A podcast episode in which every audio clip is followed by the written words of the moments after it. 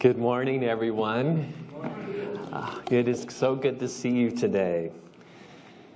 It wasn't too long ago that I was here worshiping with you, and uh, I enjoyed that experience. And uh, and to be honest with you, since I've been in the Rocky Mountain Conference, I think I've been to this church uh, probably four, maybe five times, and so uh, I've had a chance to be on the receiving end a lot of love and uh, and uh, just acceptance. I know uh, this morning was another opportunity. Before I could even walk into the door of the church, I was greeted by uh, two greeters that were really warm in more ways than one.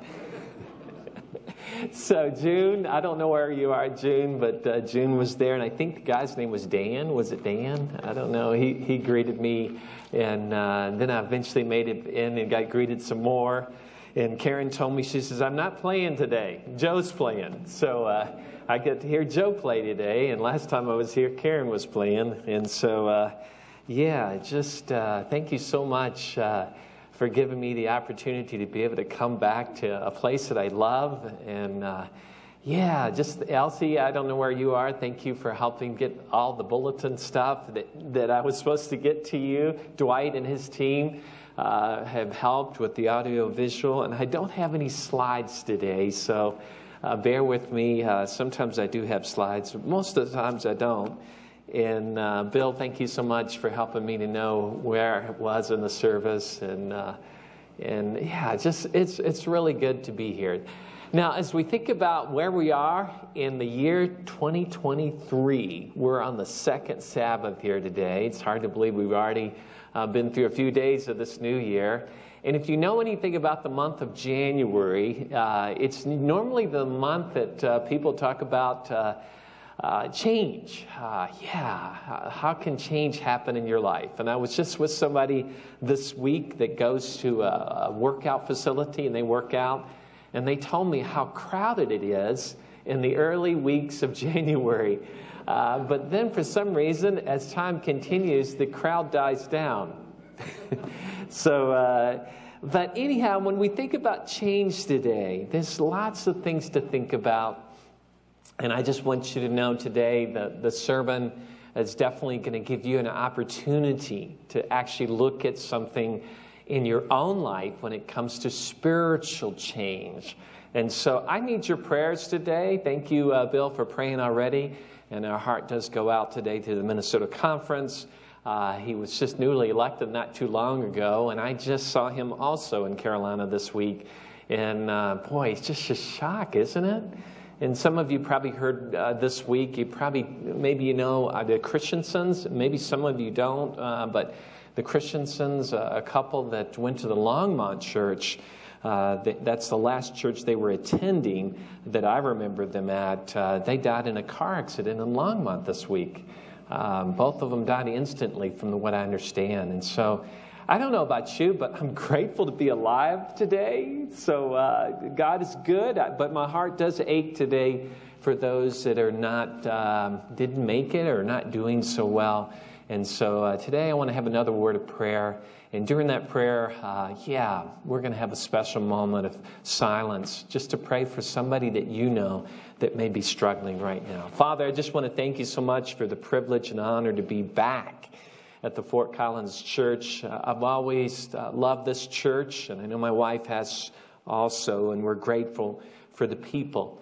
Uh, that make this church what it is. And Lord, as we think about this Sabbath, uh, second Sabbath of 2023, uh, we realize, Lord, that uh, there's all kinds of needs this morning. Bill has alluded to many of them, some of them written in the bulletin.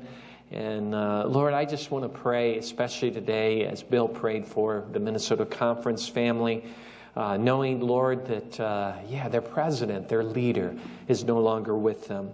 And this happens, uh, yeah, sometimes uh, these shocks happen. We, the Christensen family, uh, yeah, Alan Christensen and his wife, Lord, this week, I think her name was Sherry. Um, yeah, just just quick stuff. Uh, you see a person, and the next moment you don't see them. So, Lord, I guess one thing that we want to take from all of this is that we must not, we should not take things for granted. And so, uh, Lord, just grateful that you've given us today. Help us to live it to the fullest because we have no guarantee that we'll have uh, tomorrow, but we're hopeful. We're optimistic uh, that we'll have tomorrow and many days until Jesus, you come and you take uh, your, your loved ones, your, your, your uh, people of faith home, Father, those that have died in the faith, uh, that they come back again, Lord. That's the great hope that we have. And right now, Lord, as we get ready to deal with this uh, topic uh, uh, that you've inspired me to put together, I pray that your Holy Spirit may, may lead us and guide us. In Jesus' name, amen. So I'd like to begin today by asking a quick question, and that is how many of you have ever been evaluated before? I mean, maybe it was your business, uh, uh, school, whatever, you've been evaluated. Well, normally when we think of evaluations, we think of uh, somebody coming to meet with us to talk about performance. In other words, uh, a performance review. How are you doing? And sometimes, uh, if, you, if you're not really totally 100% sure about how well you've been doing, and maybe you're a little worried that you haven't been doing well enough, uh, sometimes evaluations can make you a little nervous. And so, yeah, today I would just like to ask this question. Suppose there was an evaluation done for us as a church. Suppose uh, someone actually looked at how we were performing spiritually and then we got a chance to see what that would look like. What would you think of that? Are you open to that kind of thing? Are you a little nervous? Uh, how are you feeling about it? Well, today I want to do something with you, and it's like uh, an evaluation. But the good news is, if there's ever been a, a, really, really good evaluator, the one you're going to have today is the best. And I want you to turn in your Bible to Revelation chapter 1. Revelation chapter 1. Um, yeah, we're going to be looking at Revelation. I know some of you uh, have come to appreciate the book of Revelation. Uh, I happen to love the book. I know there are some chapters in Revelation uh, that can be a little difficult, but today I don't think you'll find that in the study that we're going to be looking at. Revelation chapter 2. Uh, we're going to be talking about the church of Ephesus. Now, when you think about the church of Ephesus, it was one of how many churches that John on the Isle of Patmos could see? How many? There was seven of them, right? And those seven churches are very interesting. God uh, uses, uses uh, that is, He uses uh, the churches that actually literally existed a group of people uh, during uh, the early days of, uh, let's just say, AD 31 to 100 uh, of the Christian church. He uses these people to illustrate, uh, to teach very important things when it comes to spiritual uh, growth. And so, yes, the church of Ephesus is one of seven of them. It also represents the time periods by which the Christian church went through uh, down through the end of time. So let's use your, uh, uh, let me challenge you to use your thinking cap today. Uh, how many of you remember, if you've read or studied the book of Revelation, chapter 2 and 3, how many of you remember what the last church was? Do you remember that? it was none other than Laodicea. So, Laodicea actually does represent our time frame because it's a church of the end time. But Ephesus, even though it doesn't represent necessarily that section of history that we're in, there's still some great devotional uh, thoughts that you can get from this uh, church. And so that's what I want to do with you today. It's uh, Revelation chapter 2, verse 1. It says, To the angel of the church of Ephesus. Ephesus means desirable in the Greek. So this is a desirable church. If you wanted, ever wanted to be a part of a really uh, fast growing church, Ephesus was that. It started in the days of the apostles. After Jesus died, uh, this church took off. And, and so the book of Acts pretty much represents what this church started like. Uh, and so uh, it says, These things says he Uh, yeah, that's, that's important to understand here. The, the, the who's talking. These things says he, Jesus, who holds the seven stars in his right hand, who walks in the midst of the seven golden lampstands. Now, when you see seven golden lampstands, what comes to mind? The sanctuary. Now, some of you have done some study into the sanctuary before, a beautiful study. Maybe, maybe you've done that uh, uh, for a series. Uh, you could take uh, a, a, number of times uh, during the sermon time to talk about the sanctuary. But what I think is very interesting is when you look at the lampstands, when it comes to this context, they actually represent seven churches. The seven churches are, are, are seven lights that God has for the world. And today we just happen to be talking about the first light, the first church that was lit up with his glory, and that is the church of Ephesus. I think it's interesting also when you look at where Jesus is, we all know that after his death, after his death, he went into the holy place of the sanctuary. And then in 1844, October 22, he went into the most holy place. And so we find him here in this chapter, we find him in the holy place, and we find him in the midst of the seven golden lampstands. And it's always important when you're looking at Scripture to ask this question, uh, and that is what is Jesus doing? What is he doing? And so the answer is pretty obvious. He's walking in the midst of them. And maybe it takes a little imagination here. His main job is, is to make sure that these lights don't go out. so, in other words, for the church to be the light that God's called it to be, the only way that's going to happen is if Jesus does his job of keeping the light burning. Now, we've all, I mean, most of us had the privilege uh, to grow up, maybe, uh, maybe in a context where you had songs that you learned. Do you remember that song, This Little Light of Mine? Do you remember that? When's the last time you sang that song? Sing, sing it with me. This little light of mine, I'm gonna let it shine. This little light of mine, I'm gonna let it shine, let it shine, let it shine, let it shine. Beautiful song, right? So Jesus, He wants us to shine. But do you remember the next part to the song? It begins with won't. Well, how does it go? Won't let Satan it out. I'm gonna let it shine. Won't let Satan it out. I'm gonna let it shine, let it shine, let it shine, let it shine. Whether you realize it or not, when you were learning that song, maybe for the first time, that was teaching you a lot about what is going on in the great controversy. So you've got Jesus who's trying to help you to stay lit up for him, and then you have someone else, and who's he? Satan, who's trying to what? Blow out your light. Now, listen to this. If Satan had his way, none of us would even be here today. Think about that. Because do you think it makes the devil, uh, you think the devil's happy when God's people are lit up for Jesus? No way.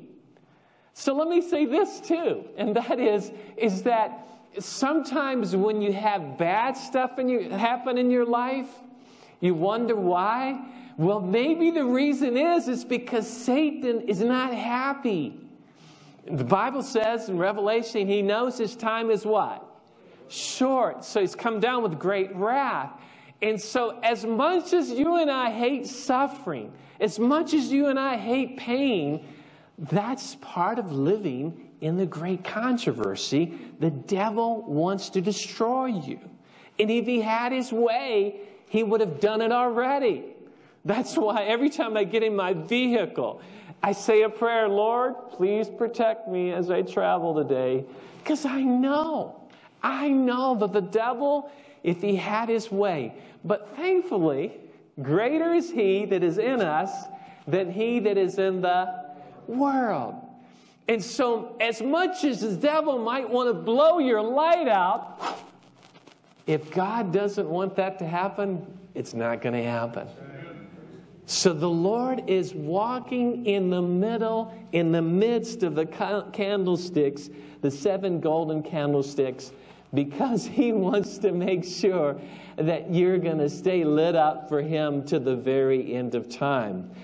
Friends, today, that is good news because the truth of the matter is that sometimes, sometimes in the Christian life, spiritually speaking, we wonder if we're going to be able to hang in there any longer. We have those question marks. I, am I going to be able to stick to it? Well, let me just tell you that what God does, yeah, is, is sometimes like you walk away from and you say, God, you had to do that because I couldn't do it. So he makes impossible things possible in, in the middle of tough times. So, verse 2, let's continue as we look at the scripture. I know your works, your labor, uh, your patience, and that you cannot bear those who are evil. And you have tested those who say they're apostles and are not, and have found them liars.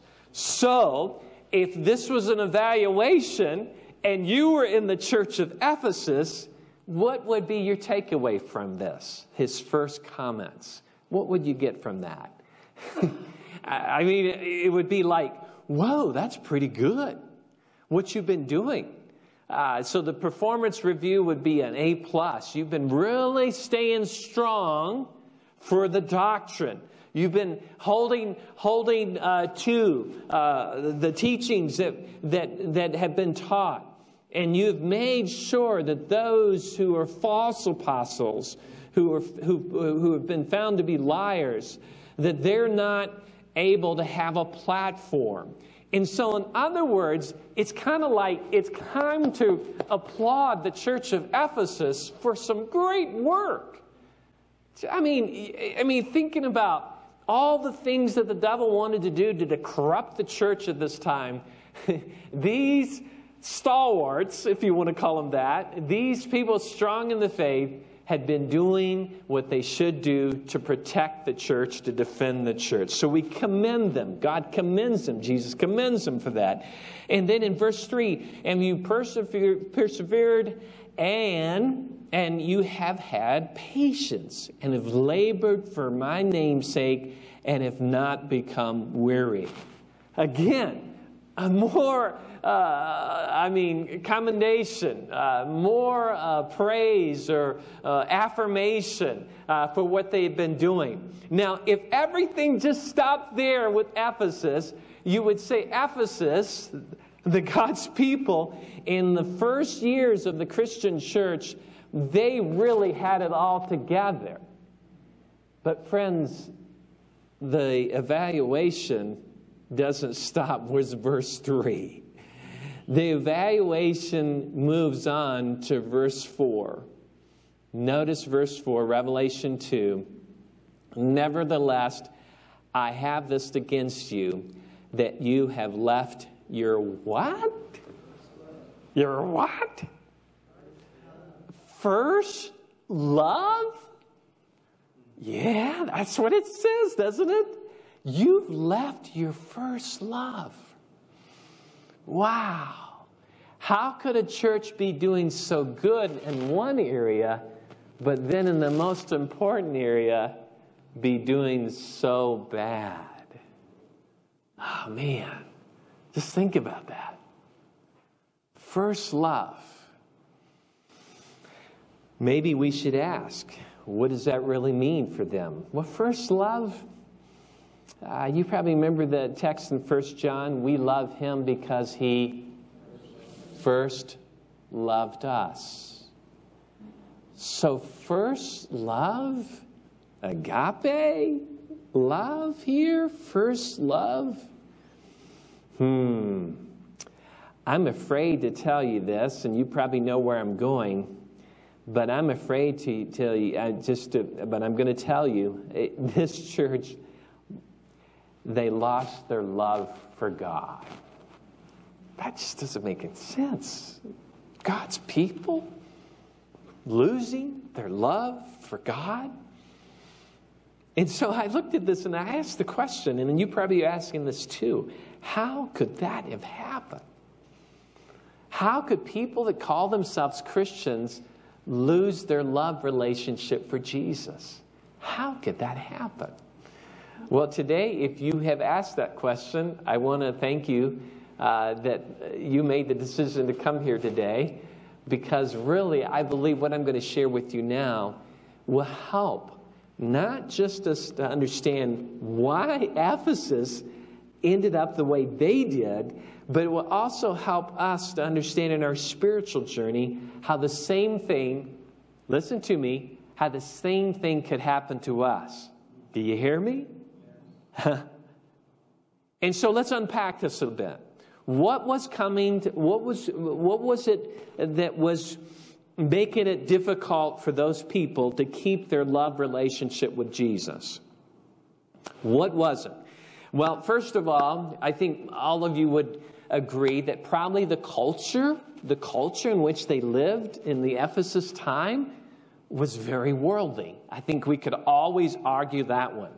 Um, yes, there was some Christians in that town, uh, but there was a lot of worldliness that was happening. Um, immorality, all of those things. And here's what I know just because I live in the world today, and you do too, but here's what I know about worldliness, and that is sometimes, as much as we don't want it to mess with us, stay away, stay away. Sometimes, if we're not careful enough, that, that, that worldliness starts to infiltrate into our minds. And so, before long, it's messing with us. How many of you remember the story of, uh, of uh, Lot in, in, in Sodom. Do you remember that? Do you remember that story? He was a righteous guy. But the Bible makes it very clear that after living in Sodom, it started to mess with him.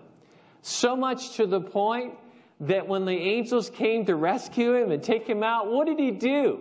When he was told to leave right away, what did he do? You remember this? The Bible says he lingered. Lot? You're lingering when God told you to exit right away? Why did he linger? Well, here it is. It's because the society in which he was living was messing with him spiritually. And so I suspect that those early Christian people, which were good people, I suspect that just maybe the worldliness, the things that they were seeing around them, started to disconnect them just a little bit. Now, watch this. The devil was very clever and he's very subtle. For someone to end up uh, to where they were, where they lost their first love, it didn't happen overnight. Do you hear me? A lot of times for people to drift away from God, it happens with small things, small steps over time. And then before you, before you know it, you're totally distanced from where you want to be. Yeah, it doesn't happen instantaneously. It's little small compromises that happen over time, and then before you know it, you're thinking, What? I mean, this is not where I want to be, but that happens. It's kind of like marriage. If you know any, for those of you uh, uh, that are married today, and if you're not married, that's fine too. But, but uh, yeah, sometimes you, you look at people and you ask, what happened? Uh, when they come to a point in the marriage when they can't get along anymore and, and they're talking about divorce and all of that, how in the world could, could uh, let's just say their names were uh, uh, John and Mary Doe. Okay, how in the world could John and Mary Doe end up where they are, not getting along anymore? Well, a lot of times it didn't happen overnight. It was a slow, a slow downward progress that happened. And because of that, they eventually get to the point where they don't love each, uh, love each other anymore. Uh, yeah, yeah, that's, that's, that happens. And so, um, yeah, I suspect that maybe that was playing into that. But there's another thing, this is really hits home today, that came to me as I studied this uh, chapter and as I prepared for it.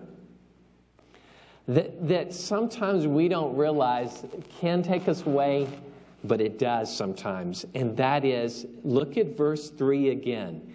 It says they had labored, they had endured. Hmm.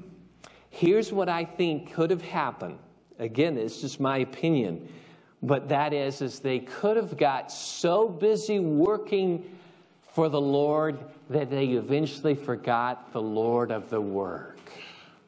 Oh, man. Yeah, so preoccupied with being busy that they lost their devotion for Jesus. Yeah, that to me could be probably the biggest reason that they lost their love for God. They lost their love relationship. And so, no wonder Jesus says in the evaluation, You've left. You've left me. I happen to find books on Revelation, Daniel and Revelation, very helpful when I study it. This one came out not too long ago, probably within the last five years. It's by Mark Finley. It's called Understanding Daniel and Revelation. So I had a chance to actually look and see what Mark says. And listen to this. This is very interesting. Pastor Mark is a friend of mine. This is what he says, one paragraph on page 175. He says, Nevertheless, Jesus says, I have something against you. You have left your first love. And then the next word is gradually. Even in those early years, duty began to take the place of devotion. The Christians in Ephesus were working hard for Jesus. Yay, yay, yay. We love that. But at the same time, they were losing sight of the Jesus for whom they were working. They were losing their first love relationship with Him. They began to think that, that, that being busy and active was what being a Christian was all about. They were living their Christian lives as a to do list. That's his take on it. I think he's probably right on. Why do I know that? Because sometimes in work for the Lord, you can get so busy that you don't have devotion time for Him. And that can happen to anybody. It wasn't too long ago, I had an experience happen to me where the Lord helped me to realize how important this is. Hmm. I just happened to be uh, working. I was in Tennessee at that time, working as a pastor, and, and, and life was getting incredibly busy. So busy to the point that my sweet time with Jesus, it, it wasn't as, as much as I wanted to be. And so I was going through the motions. The actions were there, but the devotion wasn't there as much as it should be. So listen to this. I just happened to be cruising down the road, and, and I wanted to talk to somebody, okay? And so I thought, I need to call this church leader. And so I, I said uh, to Siri here on my phone, I said, Siri, uh, call, let's just, I don't even remember who the name of the leader was. Sorry, let's just say John Smith. Siri calls John Smith. And you will never believe what Siri said in response to that. this is what Siri said Jesus Christ is not one of your contacts. Jesus Christ is not one of your contacts. And, I mean, it's just like plain as day. I mean, I am not lying to you. Siri was the voice of God for me to get back to my first love.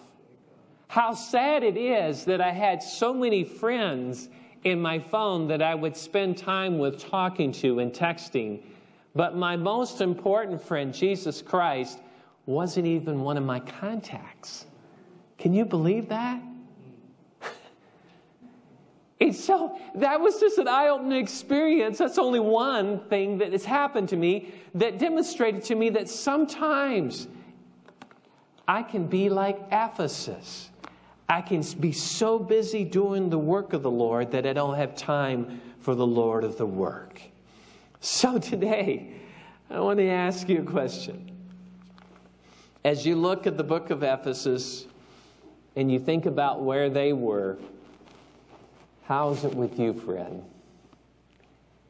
Have you left, have you left your first, first love? Have you lost your first love? What would Jesus say on the second Sabbath of the new year 2023? What would he say about your, your love relationship with him? Hmm. Well, friends, I can tell you the good thing is is that Jesus when he asked this question, he asked the question because he wants to see change happen in your life. And I think one of the biggest changes that God would want to see happen in 2023 is for us to get closer to God. Can you say amen to that? Of all the things, of all the things, and you may be even having lists of all the things that, that need to happen in 2023, wouldn't it be good if the Lord tarries, if we come to the end of this year and say, This was the year I drew closer to Jesus than I've ever done before. Wouldn't that be sweet, right? That spiritually I grew like I've never grown before. So, if that's where we want to be at the end of the year, how do we make that happen? Well, today I'm going to introduce to you a cup, but it's not just any cup, it is a love cup. Now, when you look at a cup, you realize for a cup to be functional, it has to be what? Filled. You've got to, you've got to put something in it. Otherwise, why would you need a cup? Well, think of this today, this cup, as your heart. Think about how, in order to be what God wants you to be, you need to have God in your cup. So when you spend time with God, I think you know where I'm going. What happens to your cup? You're filling it up with Him. Right? But guess what? When you don't spend time with God, and when you're trying to do other things in, in, in place of God, what happens to the cup? you have nothing, right? The love is not there. And so, friends, I, you know, this is really interesting with the Love Cup because a while back I had a chance to uh, go to, a, uh, um, I guess you would call it a marriage retreat. Uh, and, and, and I was learning things about how to be a better husband. And, and one of the things I was learning about the love cup. And I thought, man, this is such a powerful tool, a powerful message. And I thought, man, I need to make sure that if I'm going to truly love my wife, that I need to have my love cup full. And so it just happened to be that one day I had a rude awakening uh, in my spiritual journey. I was getting busy and, uh, and I was doing things, and, and, and for some reason, again, you know, as good as, as good as it was, it wasn't the greatest thing, and that is making sure that God is my first love, my, my priority. And I remember some things happening in our family. My kids were younger then, and, and, and, and I remember not being very patient. I don't know if you've had those moments in your, and, maybe you're, maybe you've had uh, times where you just you're not patient. And then I remember saying some things that I shouldn't say. And then it was very clear that my wife could see that. And then she asked me a question. This is really funny but it was not good at the time. I wasn't, I, I didn't want to hear it, but I needed to hear it. She could see that I wasn't being a good Mickey, and she asked this question. She said, Mickey, have you spent time with Jesus today? What? She could tell, guess what? That my cup was empty. Isn't that interesting? And shows her her her uh, question was like a wake up call to me. I'm so busy doing all these things that I didn't have time to fill my cup with Jesus. And so here I am. Here I'm trying to love my wife and love my kids when I don't have Jesus in my heart. And you know what? I walked away from that experience, and, and, and, I can tell you, I haven't been perfect all the time. But I realized that if truly I'm going to be all that I should be to my dear sweet Tamara and all that I should be to all those I serve, I need to make sure that I have time with Jesus. Because if I don't have Jesus in my heart, I'm not going to be very loving. I'm not going to be very nice. And so that's why you, when you look at this, you've left your, uh, yeah, you, you've left your first love. Why that is so important is because if they're not loving God, then they won't love each other. And then it becomes the question about why is God even why is God even keeping the light on if you are not being a light for Jesus? And so here's the thing Jesus knew that this church needed help, and so he, he comes here in verse 5 and he gives them the prescription, uh, like the doctor. He gives them the remedy for their uh, lovelessness. And this is what he says in verse 5. You'll find the three R's, I call them, or Mark Finley calls them that. The three R's. Remember is the first one. Remember, therefore, from where you have fallen. Remember the spiritual time that you have with Jesus when you were really close. Obviously, for many of us, we can go back to the time uh, when we were baptized. Uh, I don't know about you, but when I was baptized, it was the happiest day of my life. I had all this peace inside. And, and I, I remember those early moments of my Christian experience. And, and, and what Jesus is saying to the church of Ephesus. And he says to us today, too, and that is to remember those sweet times you have with Jesus. You know what? That is a special moment in your life. And that was the spiritual uh, impetus for you to be where you are to be, uh, where you are today. And then the second thing, the second R is repent. Repent. And this is a, probably uh, something that maybe might be a little harder for some than others, but let me just make it really easy here. Repentance is a gift from God, it's a true sorrow from sin that, that you don't want to go there anymore. And so, as you think about Ephesus, uh, repentance means, you know what? I need, to, I, I need to be sorry for what has happened. And God, you're the only one that can make that happen. And so the Lord gives you that, that sorrow that, you know, you're in your mind, no way, I'm not going that, down that road anymore. And then the last thing is to return.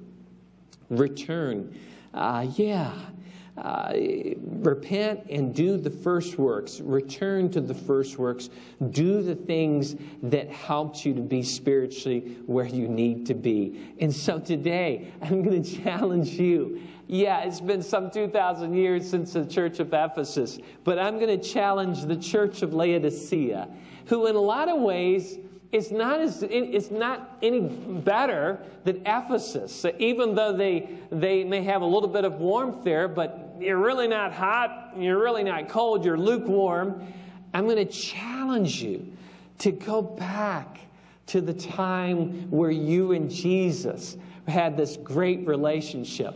I'm going to challenge you to do whatever it takes to make sure that you're having that time with God. This week, it's interesting. I just happened to be visiting my mother this week, uh, living back east, and she had the Today Show on. And you probably know Jenna Bush was on. Uh, she's on that program. And, and, and she was talking about reading, how in the new year we should read more often. And this is an interesting thing. She said that when it comes to reading, one thing that you need to do to be able to focus on what you're, what you're reading is you need to make sure you put this somewhere. Because what happens when we have this close? Uh, come on, church, you know it. And so, in other words, you know, Jesus says, you, you, know, you have your closet where you, you get close to God. Guess what? Don't take your phone to your closet. Have your special time with Jesus, a special place where your phone's in the other room. Because what happens, and I'm just, maybe I'm, I don't think I'm the only one, but what happens is when I'm reading my Bible, I get a text. Now, let me, let me tell you this the texts that I get are from very special people. But if that's going to cause me to miss the most important text, are you with me? Then that's not worth it.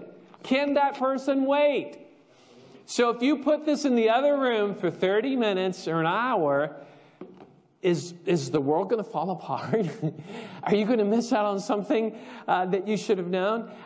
Maybe there's a chance, but most likely, if you, by God's help, with His strength, can disconnect, untether yourself from technology, then you're going to be able to have that moment with Jesus so that guess what gets filled up? So when you go to the office, they're going to ask the question, Why are you so happy today? And it's a Monday morning. Uh, when you go to school with your classmates, and uh, they're going to say, You look different today. Why are you different? Church, tell me, why would you be different? Because you've got your first love in the first place. And that's where it needs to be. The closer we get to the end, I believe the devil is going to invent everything that he can, not just cell phones, to keep you away from Jesus. but listen to me. At the end of the day, whose choice is it? It's your choice. And so this year, why not? Why not make this the best year of your life, spiritually speaking? Because you and Jesus got closer than you've ever been before. Why not? And I know when you leave here today, it's going to take a game plan. Come up with your game plan. Figure out what it takes. Some of us have to drive to work. And sometimes you think, what are you going to do on your drive to work? Well, you know what? They do make the Bible uh, so that you can listen to it while you're driving down the road. And you can pray. I mean, you can take advantage of those times. Friends, I don't know what works for you, but I do know one thing, and that is in order for us, in order for us to be able to survive spiritually this year, we're going to need to make sure that our cup's full. And when Jesus, when Jesus is in the heart, you know what happens? It makes a difference in the world that we live in.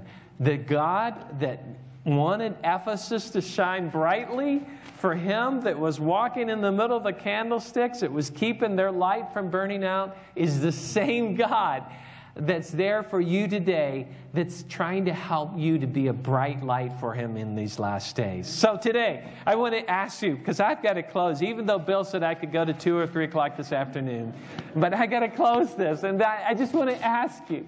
Normally, pastors, when it comes to the end of the sermon, they ask you to raise your hand uh, for a decision. Well, today I'm just going to ask you to do this. It's very plain and simple. If you want to have your cup full with Jesus. So it's just full, it's, it's bubbling over. Jesus' love is, you remember the song? It's just bubbling over. If you want your cup to be full today, as an illustration of that, just take your hands and in prayer today, uh, put your hands up to the Lord as a cup and asking God to fill it. Father, today, with every eye closed and head bowed, Lord, we realize we realize, Lord, that unfortunately sometimes we can be like Ephesus and we can get so busy and we can get so wrapped up in the things of this world that we're not filling our cup. And so today, Jesus, Lord, we want to go back to that moment. We want to repent, and only you can give us the gift of repentance. And we want to return to those first works, Lord. The reason that the, the book of Acts was written is because the church was in love with Jesus. And we want to be those people in these last days that are so in love with Jesus that when people see us in the office, when people hear us on the phone, when they read our texts, when they see our social media, they can know that it's not us, that Jesus is shining through us. And so today, Lord, we, we put our hands up in the air. We, we cup our hands together, asking that you would fill us with your Holy Spirit and help us to be, Lord, everything you intended us to be, to be bright lights. Thank you for Fort Collins today. Bless each one that's here and those that are watching online. We thank you so much for hearing our prayer today. And we pray this prayer in Jesus' name. And everybody said, Amen.